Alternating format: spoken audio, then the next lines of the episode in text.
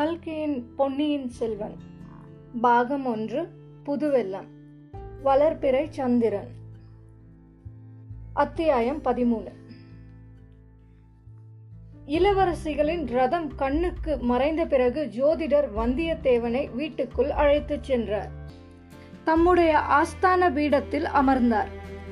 சுற்றுமுற்றும் பார்த்து கொண்டிருந்த அவ்வாலிபனையும் உட்காரச் சொன்னார். அவனை ஏற இறங்க பார்த்தார். தம்பி, நீ யார், எங்கே வந்தாய் என்று கேட்டார். வந்தியத்தேவன் சிரித்தான். என்னப்பா சிரிக்கிறாய்? இல்லை, தாங்கள் இவ்வளவு பிரபலமான ஜோதிடர், என்னை கேள்வி கேட்கிறீர்கள்? நான் யார், எதற்காக தங்களிடம் வந்தேன் என்று ஜோதிடத்திலேயே பார்த்து கொள்ளக்கூடாதா? ஓஹோ, அதற்கென்ன, பார்த்து கொள்கிறேன். ஆனால் எனக்கு நானே ஜோசியம் பார்த்து கொண்டால் தட்சிணை யார் கொடுப்பார்கள் என்று தான் யோசிக்கிறேன். வந்தியத்தேவன் புன்னகை செய்துவிட்டு, ஜோதிடரே, இப்போது இங்கே வந்துவிட்டு போனார்களே, அவர்கள் யார் என்று கேட்டான். ஓ, அவர்களா? நீ யாரை பற்றி கேட்கிறாய் என்று எனக்கு தெரிகிறது. தெரியும் தம்பி, தெரியும். நீ என் சீடனை பிடித்து இழுத்து கொண்டு உள்ளே நுழைந்த போது இங்கே இருந்தார்களே, அவர்களை பற்றி தானே கேட்கிறாய், இல்லையா? ரதத்தில் ஏறிக்கொண்டு பின்னால் புழுதியை கிளப்பிவிட்டு கொண்டு போனார்களே, அவர்களை பற்றி தானே என்று குழந்தை ஜோதிடர் சுற்றி வளைத்து கேட்டார். ஆமாம் ஆமாம், அவர்களை பற்றித்தான் கேட்டேன். நன்றாக கேள், கேட்க வேண்டாம் என்று யார் சொன்னது? அவர்கள் 2 பேரும் 2 பெண்மணிகள். அது எனக்கே தெரிந்து போய்விட்டது. ஜோதிடரே, நான் குருடன் இல்லை. ஆண்களையும் பெண்களையும் நான் வித்தியாசம் கண்டுபிடித்து விடுவேன். பெண் வேடம் பூண்ட ஆணாய் இருந்தால் கூட எனக்கு தெரிந்து போய்விடும். பின்னே என்ன கேட்கிறாய்? பெண்கள் என்றால் அவர்கள் இன்னார், இன்ன ஜாதி. ஓஹோ, அதையா கேட்கிறாய்? பெண்களில் பத்மினி, சித்தினி, காந்தர்வி, வித்யாதரி என்பதாக 4 ஜாதிகள் உண்டு. உனக்கு சாமுத்திரிகா லட்சண சாஸ்திரத்தில் கொஞ்சம் பயிற்சி இருக்கும் போலிருக்கிறதே. அந்த 4 ஜாதிகளில் இவர்கள் பத்மினி, காந்தர்வி ஜாதிகளை சேர்ந்தவர்கள். கடவுளே, ஏன் கடவுளை நான் கூப்பிட்டால் நீங்கள் ஏன் என்று கேட்கிறீர்கள்? அதில் என்ன பிசகு? கடவுள் சர்வாந்தர்யாமி என்று நீ கேட்டதில்லையா? பெரியவர்களுடைய சகவாசம் உனக்கு அவ்வளவாக கிடையாது போலிருக்கிறது. எனக்குள்ளே இருப்பவரும் கடவுள்தான், உனக்குள்ளே இருப்பவரும் கடவுள்தான். நீ இழுத்துக்கொண்டு உள்ளே வந்தாயே, என் சீடனுக்குள்ளே இருப்பவரும் கடவுள்தான். போதும் போதும், நிறுத்துங்கள். இத்தனை நேரம் பேச சொன்னதும் கடவுள்தான், இப்போது நிறுத்த சொல்வதும் கடவுள்தான். ஜோதிடரே, இப்போது இங்கே இருந்து போனார்களே, அந்த பெண்கள் யார், எந்த ஊர், என்ன குலம், என்ன பெயர் என்று கேட்டேன். சுற்றி வளைக்காமல் மறுமொழி சொல்லுங்கள். சொன்னால் எனக்கு நீ என்ன தருவாய்? என் வந்தனத்தை தருவேன். உன் வந்தனத்தை நீயே வைத்துக்கொள். ஏதாவது பொன்தானம் கொடுப்பதாயிருந்தால் சொல்லு. பொன்தானம் கொடுத்தால் நிச்சயம் சொல்லுவீர்களா? அதுவும் சொல்லக்கூடியதாயிருந்தால்தான் சொல்வேன். தம்பி, இதை கேள். ஜோதிடன் வீட்டுக்கு பலரும் வந்து போவார்கள். ஒருவரை பற்றி இன்னொருவரிடம் சொல்லக்கூடாது. இப்போது போனவர்களை பற்றி உன்னிடம் சொல்ல மாட்டேன். உன்னை பற்றி வேறு யாராவது கேட்டால் அவர்களுக்கும் உன்னை பற்றி ஒரு வார்த்தை கூட சொல்ல மாட்டேன். ஆஹா, ஆழ்வார்க்கடியான் நம்பி தங்களை பற்றி சொன்னது முற்றிலும் உண்மைதான். ஆழ்வார்க்கடியாரா? அவர் யார்? அப்படி ஒருவர் தங்களுக்கு தெரியாதா என்ன? ரொம்பவும் தங்களை தெரிந்தவர் போல் பேசினாரே. ஆழ்வார்க்கடியான் நம்பி என்று கேட்டதே இல்லையா? ஒருவேளை ஆளை தெரிந்திருக்கும், பெயர் ஞாபகம் இராது. கொஞ்சம் அடையாளம் சொல்லி பார்க்கலாம். கட்டையாகவும் குட்டையாகவும் இருப்பார். முன்குடுமி வைத்திருப்பார். இளம் தொந்தியில் வேட்டியை இறுக்கி கட்டியிருப்பார். சந்தனத்தை குழைத்து உடம்பெல்லாம் கீழிருந்து மேலாக இட்டிருப்பார். சைவர்களை கண்டால் சண்டைக்கு போவார்.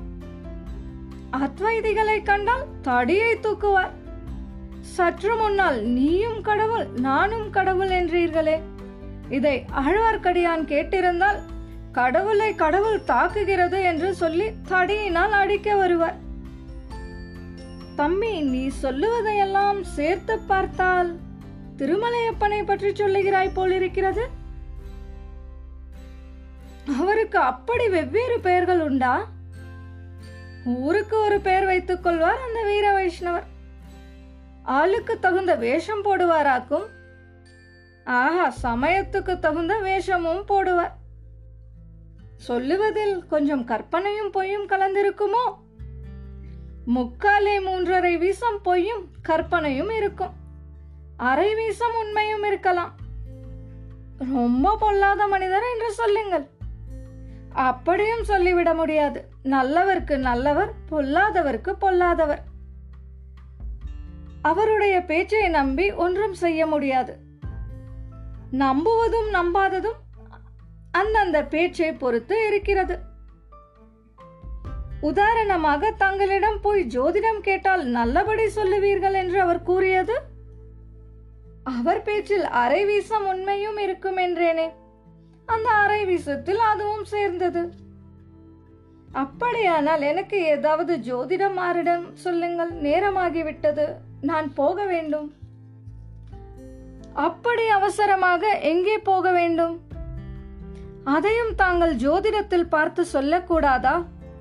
எங்கே போக வேண்டும், எங்கே போகக்கூடாது, போனால் காரியம் சித்தியாகுமா என்பதை பற்றியெல்லாம் தான் தங்களை கேட்க வந்தேன். ஜோதிடம் ஆரிடம் சொல்வதற்கும் ஏதாவது ஆதாரம் வேண்டும், ஜாதகம் வேண்டும். ஜாதகம் இல்லாவிடில் பிறந்த நாள் நட்சத்திரமாவது தெரிய வேண்டும். அதுவும் தெரியாவிடில் ஊரும் பேருமாவது சொல்ல வேண்டும். என் பெயர் வந்தியத்தேவன். ஆஹா, வானர் குலத்தவனா? ஆம். வல்லவரையன் வந்தியத்தேவனா? சாட்சாத் அவனேதான். அப்படி சொல்லு தம்பி, முன்னமே சொல்லி இருக்க கூடாதா? உன் ஜாதகம் கூட என்னிடம் இருந்ததே, தேடி பார்த்தால் கிடைக்கும். ஓஹோ, அது எப்படி? என்னை போன்ற ஜோதிடர்களுக்கு வேறு என்ன வேலை? பெரிய வம்சத்தில் பிறந்த பிள்ளைகள், பெண்கள், இவர்களுடைய ஜாதகங்களை எல்லாம் சேர்த்து வைத்துக் கொள்வோம். நான் அப்படி ஒன்றும் பெரிய வம்சத்தில் பிறந்தவன் அல்லவே. நன்றாக சொன்னாய். உன்னுடைய குலம் எப்பேற்பட்ட குலம்! வானர் குலத்தை பற்றி கவிவாணர்கள் எவ்வளவு கவிகளை எல்லாம் பாடியிருக்கிறார்கள். ஒருவேளை நீ கேட்டிருக்க மாட்டாய். ஒரு கவிதையைத்தான் சொல்லுங்களேன், கேட்கலாம். ஜோதிடர் உடனே பின்வரும் பாடலை சொன்னார். வானன் புகழுரையா வாயுண்டோ, மாகதற்கோன் வானன் பேரெழுதா மார்புண்டோ, வானன் கொடித்தாங்கி நில்லாத கொம்புண்டோ உண்டோ, அடித்தாங்கி நில்லா அரசு. ஜோதிடர் இசைப்புலவர் அல்லவென்பது அவர் பாடும்போது வெளியாயிற்று. ஆயினும் பாடலை பண்ணில் அமைத்து மிக விளக்கமாகவும் உருக்கமாகவும் பாடினார். கவி எப்படி இருக்கிறது என்று கேட்டார். கவி காதுக்கு நன்றாகத்தான் இருக்கிறது. ஆனால் என்னுடைய கொடியை ஏதாவது ஒரு மாட்டின் கொம்பில் நானே கட்டிவிட்டால் தான் உண்டு. அரசு மரத்து கிளை மேல் ஏறி நின்றால்தான் அரசு என் அடியை தாங்கும். அது கூட சந்தேகம்தான். கணம் தாங்காமல் கிளை முறிந்து என்னையும் கீழே தள்ளினாலும் தள்ளும் என்றான் வந்தியத்தேவன். இன்றைக்கு உன் நிலைமை இப்படி, நாளைக்கு எப்படி இருக்கும் என்று யார் கண்டது என்றார் ஜோதிடர். தாங்கள் கண்டிருப்பீர்கள் என்று எண்ணி அல்லவா வந்தேன் என்றான் வல்லவரையன். நான் என்னத்தை கண்டேன் தம்பி? எல்லோரையும் போல நானும் அற்ப ஆயுள் படைத்த மனிதன் தானே. ஆனால் கிரகங்களும் நட்சத்திரங்களும் வருங்கால நிகழ்ச்சிகளை சொல்லுகின்றன. அவை சொல்லுவதை நான் சிறிது கண்டறிந்து கேட்பவர்களுக்கு சொல்கிறேன், அவ்வளவுதான். கிரகங்களும் நட்சத்திரங்களும் என் விஷயத்தில் என்ன சொல்கின்றன ஜோதிடரே? நீ நாளுக்கு நாள் உயர்வாய் என்று சொல்லுகின்றன. சரியாக போச்சு. இப்போதுள்ள உயரமே அதிகமாயிருக்கிறது. உங்கள் வீட்டில் நுழையும் போது குனிய வேண்டி இருக்கிறது. இன்னும் உயர்ந்து என்ன செய்வது? இப்படியெல்லாம் பொதுவாக சொல்லாமல் குறிப்பாக ஏதாவது சொல்லுங்கள். நீ ஏதாவது குறிப்பாக கேட்டால் நானும் குறிப்பாக சொல்லுவேன். நான் தஞ்சாவூருக்கு போகிற காரியம் கைகூடுமா சொல்லுங்கள். நீ தஞ்சாவூருக்கு உன் சொந்த காரியமாக போகிறதானால் போகிற காரியம் கைகூடும். இப்போது உனக்கு ஜெயக்கிரகங்கள் உச்சமாய் இருக்கின்றன. பிறருடைய காரியமாக போவதாயிருந்தால் அந்த மனிதர்களுடைய ஜாதகத்தை பார்த்து சொல்ல வேண்டும். வந்தியத்தேவன் தலையை ஆட்டிக்கொண்டு மூக்கின் மேல் விரலை வைத்து, ஜோதிடரே, தங்களை போன்ற சாமர்த்தியசாலியை நான் பார்த்ததே இல்லை என்றார். முகஸ்துதி செய்யாதே தம்பி என்றார் ஜோதிடர். இருக்கட்டும், கேட்க வேண்டியதை தெளிவாகவே கேட்டுவிடுகிறேன். தஞ்சாவூரில் சக்கரவர்த்தியை தரிசிக்க விரும்புகிறேன். அது சாத்தியமாகுமா? என்னை விட பெரிய ஜோதிடர்கள் இருவர் தஞ்சாவூரில் இருக்கிறார்கள். அவர்களைத்தான் கேட்க வேண்டும். அவர்கள் யார்? பெரிய பழுவேட்டரையர் ஒருவர், சின்ன பழுவேட்டரையர் ஒருவர். சக்கரவர்த்தியின் உடல்நிலை மிக மோசமாயிருப்பதாக சொல்கிறார்களே, அது உண்மையா? யாராவது ஏதாவது சொல்லுவார்கள். சொல்லுவதற்கென்ன, அதையெல்லாம் நம்பாதே, வெளியிலும் சொல்லாதே. சக்கரவர்த்திக்கு ஏதாவது நேர்ந்து விட்டால் அடுத்த பட்டம் யாருக்கு என்று சொல்ல முடியுமா? அடுத்த பட்டம் உனக்கும் இல்லை எனக்கும் இல்லை. நாம் ஏன் அதை பற்றி கவலைப்பட வேண்டும்? அந்த மட்டில் தப்பி பிழைத்தோம் என்றான் வந்தியத்தேவன்.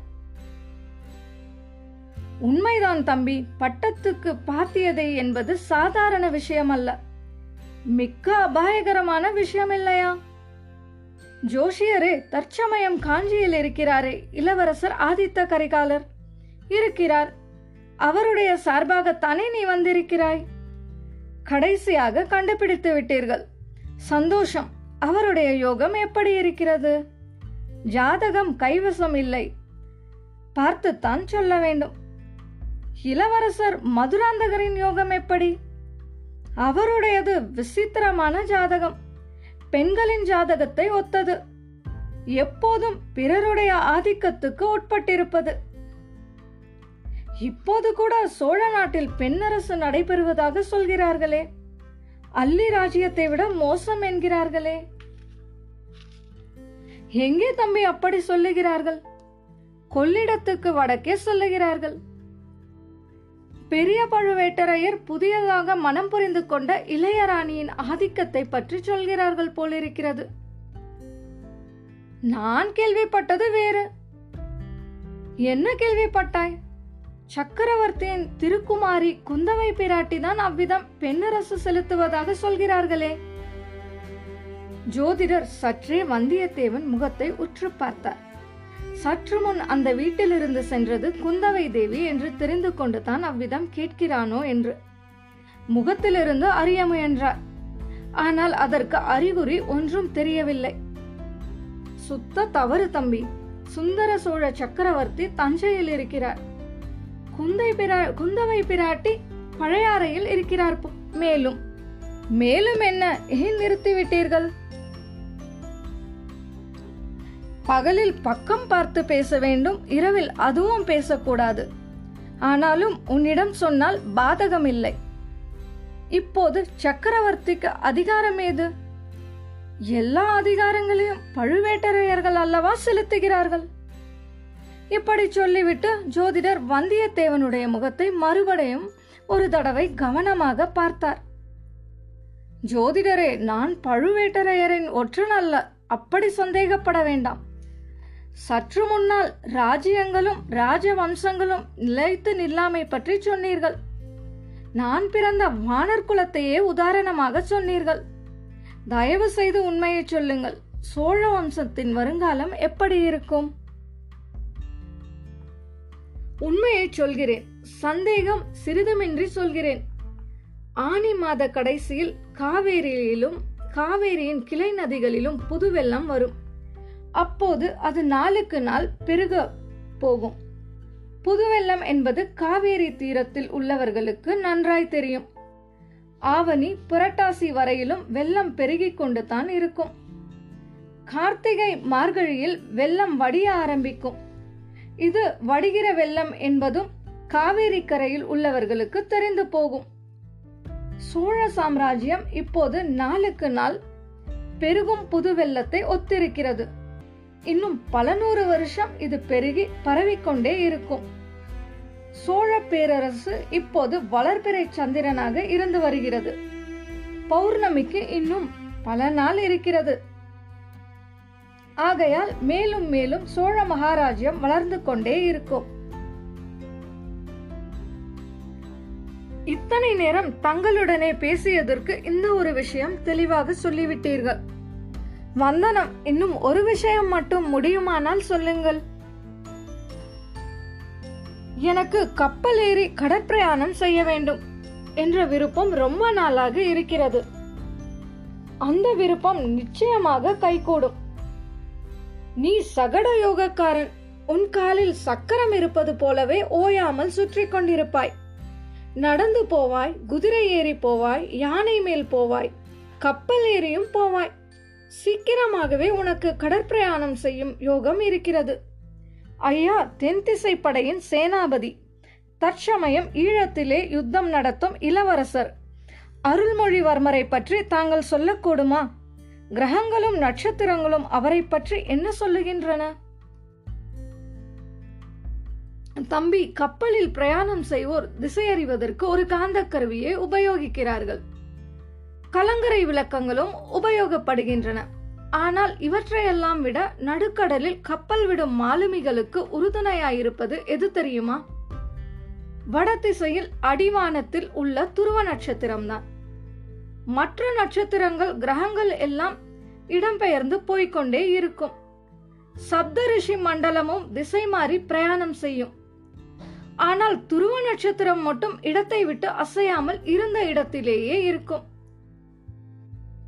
அந்த துருவ நட்சத்திரத்தை போன்றவர் சுந்தர சோழ சக்கரவர்த்தியின் கடைக்குட்டி புதல்வரான இளவரசர் அருள்மொழிவர்மர். எதற்கும் நிலை கலங்காத திட சித்தமுடையவர். தியாகம், ஒழுக்கம் முதலிய குணங்களில் போலவே வீரபுருஷத்திலும் சிறந்தவர். கல்வி அறிவை போலவே உலக அறிவும் படைத்தவர். பார்த்தாலே பசித்தீரும் என்று சொல்லக்கூடிய பால்வடியும் கலைமுகம் படைத்தவர். அதிர்ஷ்ட தேவதையின் செல்வ புதல்வர். மாலுமிகள் துருவ நட்சத்திரத்தை குறிக்கொள்வது போல வாழ்க்கை கடலில் இறங்கும் உன் போன்ற வாலிபர்கள் அருள்மொழிவர்மரை குறியாக வைத்துக் கொள்வது மிக்க பலனளிக்கும். அப்பப்பா, இளவரசர் பற்றி என்னவெல்லாம் சொல்கிறீர்கள்! காதலனை காதலி வர்ணிப்பது போல் அல்லவா வர்ணிக்கிறீர்கள்? தம்பி, காவிரி தீரத்தில் சோழ நாட்டில் யாரை கேட்டாலும் என்னை போலத்தான் சொல்வான். மிக்க வந்தனம் ஜோதிடரே. சமயம் நேர்ந்தால் உங்கள் புத்திமதியின் படியே நடப்பேன். உன்னுடைய அதிர்ஷ்ட கிரகமும் உச்சத்துக்கு வந்திருக்கிறது என்று அறிந்துத்தான் சொன்னேன். போய் வருகிறேன் ஜோதிடரே. என் மனமார்ந்த வந்தனத்துடன் என்னால் என்ற பொன்தனமும் கொஞ்சம் சமர்ப்பிக்கிறேன். தயவு செய்து பெற்றுக்கொள்ள வேண்டும். இவ்விதம் கூறி 5 களஞ்சு பொன் நாணயங்களை வந்தியத்தேவன் சமர்ப்பித்தான். வானர் குலத்தின் கொடைத்தன்மை இன்னமும் போகவில்லை என்று சொல்லிக்கொண்டு ஜோதிடர் பொன்னை எடுத்துக்கொண்டார். இத்துடன் அத்தியாயம் 13 வளர்பிறை சந்திரன் நிறைவடைந்தது. மீண்டும் அடுத்த அத்தியாயத்தில் சந்திப்போம். நன்றி. உமா சாரி.